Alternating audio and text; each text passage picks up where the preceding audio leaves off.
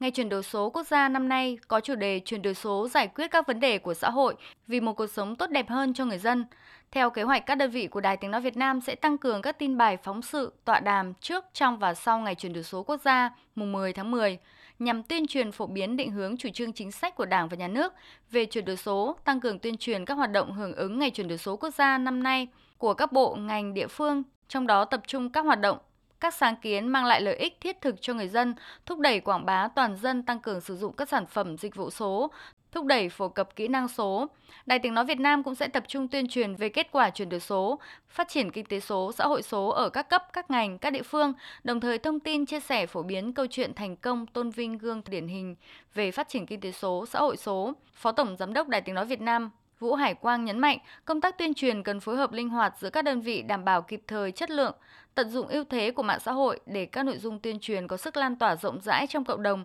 nâng cao khả năng tiếp cận của công chúng. Chuyển đổi số là một quá trình thay đổi một cách toàn diện, tổng thể các tổ chức, các cá nhân về cách sống, cách làm việc và phương thức sản xuất và dựa trên một cái nền tảng số. Do vậy, với tư cách là một cái cơ quan truyền thông chủ lực quốc gia phải tuyên truyền trên tất cả các cái hệ thống tuyên truyền của chúng ta à, trên các hệ thống phát thanh báo điện tử và trên truyền hình. Về cái chủ trương về quyết định chuyển đổi số của thủ tướng chính phủ đối với mọi ngành mọi cấp và mọi lĩnh vực ở trong cả nước.